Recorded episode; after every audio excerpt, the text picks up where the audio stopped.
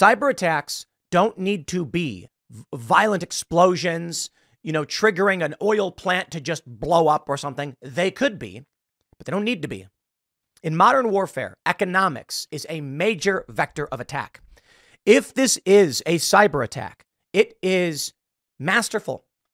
What you do when you shut down the internet is you disrupt economics and you slow growth.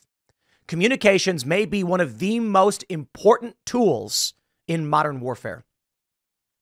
You know, I look back at these old war films and I read history, and uh, especially the Civil War. As most of you know, I love reading about the Civil War.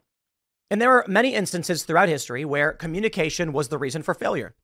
You know, a guy, he's uh, on the other side of this mountain and they don't know what to do and they can't hear or see. And then when he comes in, he gets ambushed. And if only they had radio. When radio comes in, they start saying things like, here's where the group is, here's the target, do not go here, go here. And it changes the whole game.